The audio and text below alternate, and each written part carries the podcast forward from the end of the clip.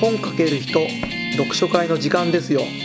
この番組は一冊の本の紹介を介して本を読むことや読書会の楽しさまたゲストの方の人となりにも迫っていく読書会インタビュー番組です。はいお相手を務めさせていただきます曽渡部です。よろしくお願いいたします。えーと今回はですね通常の回とは異なりまして本の紹介はありません、えー代わりにですね。先日行ってきたあの古本詩人ユヨン堂さんの4月のサーカスに旅人として参加してきた時の、えー模様を収録したものを配信いたします。うん何を言ってるんだよと思われるかもしれませんけども、まあ、謎だらけの本屋さんでうんまあ本屋さんじゃないかもしれないんですけどもまあとにかく私が体感したことを、まあ、少しでも共感していただけたら幸いと思いまして配信いたします、えーそれでは前編をどうぞ。はい。というわけで今日は古本詩人ユヨン堂さんの4月のサーカス。旅人として旅人が連れてくる春の調べに来ました。というわけで今日のゲスト古本詩人ユヨン堂の山田さん。よろしくお願いします。よろしくお願いします。ちょっとあまりにも謎がはい。多すぎるんですけども、はい、謎ですね。多分これ聞いてる人全く 何のことやらってことになるんですけども、はい。うん。まあ、自己紹介がてら、はまあ、山田さんのこととか、は言える範囲でよろしいので、はい。あと古本詩人ユヨン堂さんとはどういうはい。本屋さんなのか、はい。詩人なのかはい。それともピエロなのか。ちょっと説明というか、うん。言える範囲でいいんで、はい。説明していただいてよろしいですか。はい、はい。えー、古本詩人、ユヨン堂の、えー店主、山田正史と申します。えーとですね、何から言えばいいのか。うんまあ、ユヨン堂は、あのー、ユヨンというのはその中原中也のサーカスから、うんあのえっと着想というかあのコンセプトをもらったあの名前でして。はい。あのサーカスっていうその中原中也の詩がうん。あって、そこにこう「ユアンユヨンユヤユヨン」とうん出てくるのでうん「ユヨン」とこう空中ブランコの様をこう擬態語というかね。擬態語、うん。オノマトペ的なね。あー。それでユヨン堂にしたんですけれどもなるほど。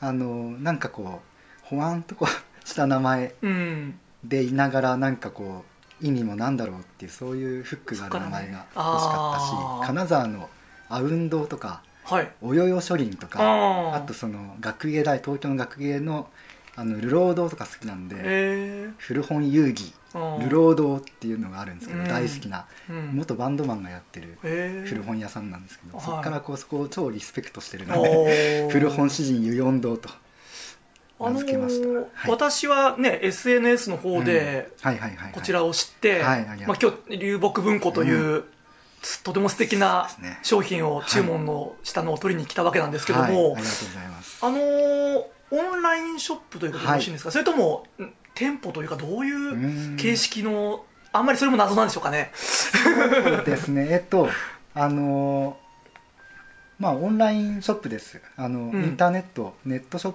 プとして、あの、ユヨン堂は存在あします。えー。はい。けれども、うん。あの、まあ、サーカスをテーマにしてますので、えまあ、もしかしたらー、はい。世界のどこかで突然こうサーカスのようにまるでこう演演劇というか、はい。そういう見せ物というか、うん。サーカス小屋というか見せ物小屋なんですけれどもほらほらこんなすごいものがあるよみたいな。ああまあねサーカスうんみたいにどっか出来上がるけど、うん。き突然いなくなっちゃうみたいな。そうなんですよね。まあそんな感じもあるのでえまあえっ、とまあわからないっていう。えあのー ユヨーンって感じです。あのうん。今日ここのはことは、はい。もうあまりやっぱ伏せた方がよろしいですか、うーんまあサーカスなので。サーカス場には、まあ、来てるんですよね、うん今あの私はね。サーカス小屋は高い梁うん。なんで高い梁が見えますよね。ああなるほど。そこに一つのんブランコ。もううん 謎ですみたねね。だからその、まあ、とにかく私に連絡をあのくれれば4月のサーカスまあ、旅人が連れてくる春のしなべ。うん。これのその意味というか、うん。そういう理由というか分かりますのであのじゃあかいはい。つまんで言うと、はい。オンラインショップで入り口として、そうですね。興味ある方が入っていただいてその後何があるかは、はい。まあ、いろいろなちょっとヒントとかねそうですね。いろいろな川中也さんの詩とか、そうですね。いろいろ散りばめられてるので、はいそこでだんだん入ってってうん、もらいたいという本好きのはい。本を愛する方が、うん、本好きのな方とね新しい。ものをこう作ってる、まあ、アアートに関わる方々に、まあ、新しい発想というかそういうものを与えていきたいなと思って、うん。まあ、その未来の文化というか、うん。もっと本来的にこう得られる豊かさをうん。があるはずなんだけれども、うん。美美というか、うん。アートというかそういうものをもっと生活の中にこう、うんもっとこう体現というかうん。入れることができるんじゃないかと考えてやっていて、だからうん。あのってことは、まあ、ちょっと聞いてる方にも言うとあれなんですけど、うん。まあ、そういう場っていうか固定した、ね、既存の本屋さんみたいに、うん。本が置いてあってじゃあウェルカムで来てもらって、ね、見てもらってうん本を買ってもらって帰るじゃなくて、うん。まあ、本ももちろんうん返した中で販売してるんですけども、うんうん。それを含めてうん。ってことでしょうかね。そうですね。あのだから、一緒にこう、うんそういう本屋さん。あのクリエイターとしてものを一緒にこう作っていけるはい。人が自分のお客さんだから、うん。もうすでに作ってる人やうん。本当にもう本が本当にこう好きで常にアイデアを求めてるうん。こう旅人うん。冒険者のような人たちが自分の仲間というかね。仲間というかゲストうんです。あゲスト。はい。ゲストと呼ぼうと思っていて。ね。がその最大限自分はそれに応えられるように、ん。あのやるんですけども。あの場所性や地域性を超えて、うん。そういう価値観をあの近く価値観の近い人たちなるほど。とよりこう密接にというか、うん。だからオンラインなんだけれどもリアル以上にリアルでありたいけれどそうもなんですよね。今私がそのとこにいるんですけども。でもそのリアルなような、実はうん まあ無幻想のようななんて言うんだろう幻のよう無な想ところもあるので、そうなんですね。で、うん、大きなハテナをハテなきハテナをやっていきたいとうん思っているし、それも本当にその考え方っていうか素敵だなと思って、うん。やっぱ不特定自分もちょっとね本屋業を始めて、うん。どうしてもやっぱりビジネスと考えていくうちに、不特定多数の、最初はそうじゃなかったんですけど不特定多数の方を受け入れるために、どんどん場所をうん広げていったり、自分のちょっと思いと違うところからちょっと逸脱していったりしていく中で、うん。山田さんは、うん。あのこの「フルボン詩人四堂で」もうちょっと自分の中ではい、こう掘り下げていって、うん。なおかつお客さん選ぶって言い方悪いですけど、うん。そうなんですよね。そうですね。そういう本屋さん。うん。あの純度を純度を上げていきたいんですよね。うんその提供できる価値というか、うん。自分自身の純度を上げていきたいし、うん。そのその純度を受け取ってほしい、うん。受け取り続けてほしいなと思っていて、あとはそのやっぱりそのつらしブックスっていうはいはいはい。存在があって自分がまあ店長を務めていた時もね。1年間がああったことがあってのこのオンラインっていうものだったり、うん。まあ、こう全体としてサーカスってことなんですけど、そのやっぱり不特定多数に向けて、ウェルカムウェルカムってやっていると結局どんどんどんどんこう自分のコンセプトがうん。コンセプトがだんだん揺らいでいって、うん。最終的にビジネスじゃなくなってしまうっていう そういうジレンマを感じたから、そうですね。サーカスを守りたいんですよね。サーカスと自分のそのサーカスをあの信じてくれる人、夢幻のようだけれどもこれはいいって言ってくれるあグレートだって言ってくれる人たちうん。のその価値観を、ま、守り通すためにーうん。サーカスなんです。なるほど。ちょっと あれなんかもしれないですけど、うんあのちょっと説明がはい。今までの話の中で出てきたんですけど、山田さんのことにちょっとお聞きしたいんですけど、ちょっと今も出てきた通り、うんまあ、今はちょっと場所がなくなってしまいましたけど、はい。あの新潟市の西区うのん。駅前にあったツラーシブックスさんのうん。店長っていうやつですかね、責そうですね。任者でよろしかったんですかね、西田さんがいなくなった最大責任者的なところではないんですけども、うんまあ現地の、まあ、店長というか、うん。まあうん、そんなに権限が あったかどうかってあれなんだけれども、ねまあ、運営をうん。中心的にやっていた一人、であります。ね。そのことも紹介したかったし、はいあとうん。途中さっきの話の中でも出た通り一緒にクリエイティブなことをやりたい、うん。っていうので、うん。山田さん自身がやっぱりミュージシャンという,、そうよろしいですかね。はい、ずっと大学の時からもう十何年にうん。なりますけれども、ずっと音楽を歌を作ってはい。歌ったりとか、うん。まあ、いろんな形態で、まあ、うん。音楽家としてもずっとやってきてるので、うん。はい、そういう経験をあの鶴橋の経験や音楽をずっとやってきた経験、本をいっぱい読んできていろんな知識があったりとか、はい。詩も書いたりもするかうん。らそれを全部こうこの濃濃密にこうサーカスに投入したら、うんなるほどってねいうことで。皆さんそういう本屋さんなんです。こわかわかりましたかねなんか。れはねうん。体感しないと分かんないかもしれないですね。だからそういうた体験をうん、うん与えたいですね。なるほどね。なんか。いろいろ聞きたいことあるんですけど、うんあのーまあえ今日来たのはうん。流木文庫を、もう SNS で流木文庫って商品を見てこれは素敵だなと思ってはい。もうちょっと第1番目のお客さんだったんですよね、私がね。うんはい。ありがとうございます。多分聞いてる人が流木文庫って何かっていうのが分かんないですよね。はいちょっと流木文庫についてはい。説明してもらっても大丈夫ですか、はい、ちょっと長くなるかもしれない、えー流木文庫とはですね、はい。あのまあ新潟のはい。浜辺ではい。拾ってきた流木うん。をですね組み合わせて本棚をうん。まず作ります。はい。それは流木本棚というんですけれども、うん。それを作ってあの、まあ、いろんな試行錯誤をこうして面白い形の表情のある流木をうん。集めてきてそれをこうコラージュのようにこう合体させてですね、はい。本棚を作ります、うん。うん。その本棚にあの、えっと先先初あの買ってくれた方がうん。テーマを、あの設定してはいはい。もらってさせていただきました。それでうんそのあのこちらがあの山田と古本詩人がはい。頑張ってこう戦勝して、ああすみません、はい。古本詩人っていうのはまた別件にいらっしゃるんですか？別個にまあい山田さんたりするんですよ、と。うん、なんかまあ似てる人なのかもしれないんだけれども古本詩人と山田がはい、うんこうかなみたいな違うなとかかこうやりながらうん。あの本棚の選書をあのやっていくんですけれどもあー。あのまあ本と本をこう並べるとこうまるでコラージュというかはい詩のようにこう並べるのでうん。詩とかその音楽アルバムのうん。そういうコンピレーションアルバムはいはいはい。12曲入って一つのアルバムですみたいな、うん。このアーティストが入ってこのアーティストが入ってみたいな、うん。そこでこう面白い文脈と曲順の面白さが生まれてくるから本と本の間からこうリンクというか行行間というかその意味が立ち上がる。あのうんそうですねすごいわかります言ってるそれを十何冊を一つのこうパッケージとしてうん。流木の本棚に収めてはい。流木文庫ですって。言ってそうですね。あのオンラインのオンラインショップでね。オンラインベースで販売しているのが流木文庫で今のところこの商品はい。がメインというか、うん。これしかないです。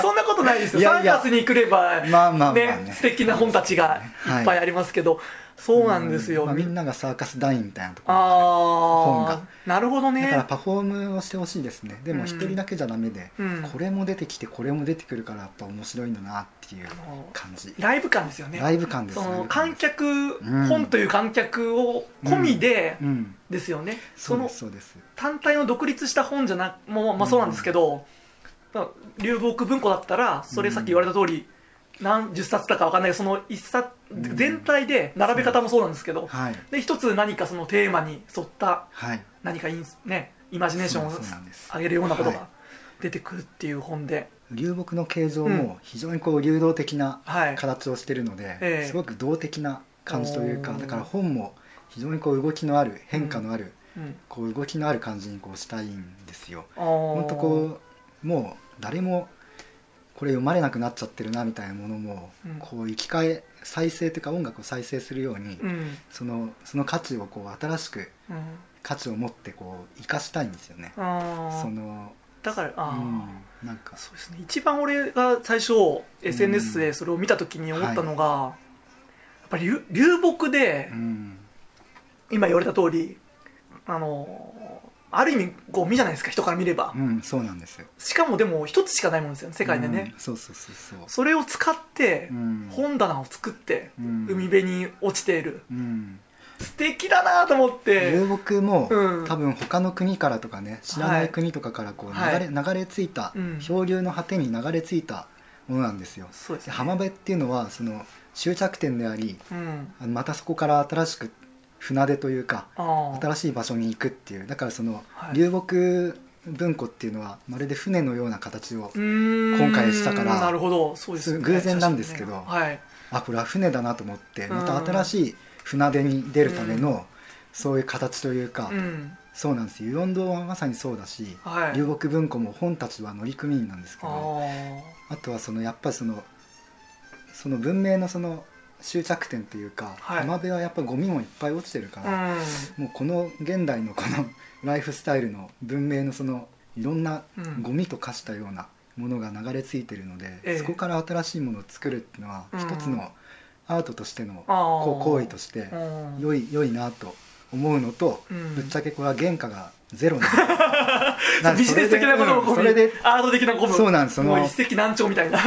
原価がゼロのもので作るっていうことによって、まあ、利益が出ますから本当に、うんやってることの意義も、意義も本当ね、にあるし。素晴らしくありますよそのメねッセージも、うんメッセージもね。商品というよりも物っていうよりも、はい。そういうその考えというか思想というかはい。メッセージなんですよね。それをやっぱりこう受け取ってくれる人に届けたいし今回松尾さんがそれを受け取ってくれたからあ本当にありがたいなと思って、あいやいやいやいや。これは多分しばらく売れないかなとか ちょっともう結構思ってたらすぐにこうあそうだったんですごか購入いただいたので。でももうアップして数日のうちに私が買わせていただいうん。たらソールドアウトになっちゃうんですね。俺なんかなんかいやいや。じゃあ俺な何人も買っていただいてなのかな？俺ソールドアウトになって俺最初の客でよかったかなと思いながら。毎 毎回ボリューム1が売れたら2が出てうん。3が出出てっていう感じなんで本当に大量生産みたいなプロダクトにはうんしてはいけないっていうコンセプトがあるんですよ。そっかそっか。そう。これねはい。うんだからプロダクト化したような人間にも思えるしね、ここまで言うとあれなんですけれどもあまるでなんか企画化されたもののようにこうユニクロみたいな人になっちゃうなと思って。対局になっちゃうとそうですね。なんかではなくてもっとこう、はい。独自性というかそれぞれの個性があって、オンリーワンっていうかオリジナルワンというか、んそうですよね。そういうところをみんなこうもっと取り戻したいな自分もそうなんですけどね。そこも一つのメッセージだったりとか、いやーすごいメッセージがね込められてて。うん、僕のちょっと集大成的なあところもあります。そうなんですか？実は。ここれが初めて竜浜辺を歩いていたらはい。あれ？と思って思いついたんだけれどうも、ん。それすぐに作ってみたらへこれは？と思って、えへー。面白いと思って。これは面白いからそれを伝えなければと思って。うん表表現もして ビジネスもして。これは面白いと思っちゃった。俺思うんですけど、うんビジネスやっぱ絡めた方がいいっすよ。そうなんですよ。アートの人も。うん。うん。だからアートビジネスロックンロールってのずっと考えてるんですよ。ままずアートをする。でもそれをビジネスとして成立させる、うん。それでそれを継続させるっていうことがアートビジネスロックンロールに集約されてるんだけど、みんな片っぽしかやってない。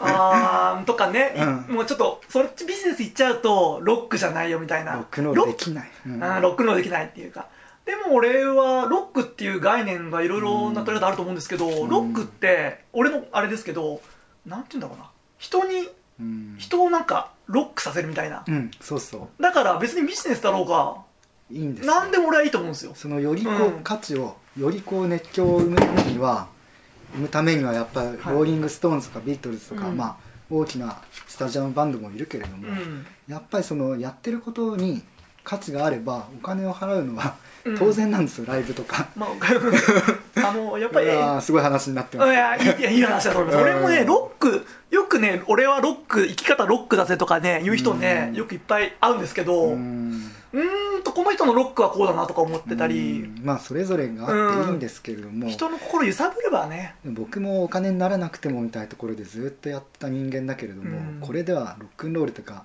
ロールできないというか継続ができない。鶴橋もできなかった。うんまあまあだからそれねわかりますけど。させるためには、うん。やっぱりお金ってものはちゃんとこうそうなんですね。しっかりと 得ていかなければいけないっていうふうに考えたんです。まあ志プラス、ね、そうですね、話すのこれ多分一晩かかるんで。でもそう美しいことっていうか、うん。本当にこうこれが必要だったっていうことだったり本当にこれは面白いってことをやってるうん。ことがに対価が払われるっていうのはすごいフェアなことだと思ってるから,、うん。なんか自分も緊張感が生まれるしそこまでのことをやらなければいけないってそのうん。そういうとこまでなるからね。クオリティを上げられるんですよね、うん。やっぱし。なるほど。売れなければやっぱりポール・マッカートニーも言ってるけど、うん。やっぱ売れるってことが良い曲を書くためには重要なんだってう言って、宮崎駿だってちゃんとその何億って興行収入があるから次が作り続けられたわけだからね。ね。当たらなければやっぱり何もねダメじゃんってとこも。何も始まらないですって。ロックはできるけどロールはできないな。るほどね。ああその言葉いいな。うん。そうなんです。まあそれは受け売りなんですおどいこからかは忘れ私ももらわせてもらって まあとりあえず、はい。ちょっと長くまあいろいろね あのネットのフはい。ェイスブックの方とかで、あの流木文庫さん、あ、はい。古本詩人湯温さんのこととかね、はい。シェアとかリンクとかしておきますんで、はいとりあえず今前半は説明ってことで、とう後半はじゃあ私が、はいソワタベ私がうん。じゃあ実際どんな流木文庫をはい。お願いして今日できたのか、はい。それをやりたい。楽しみですね。まあとりあえず前半はこれで締めて。はいありがとうございます。じゃあ後半はそれのお話をさせてもらいたいと思います、とりあえず前半はありがとうございました、はい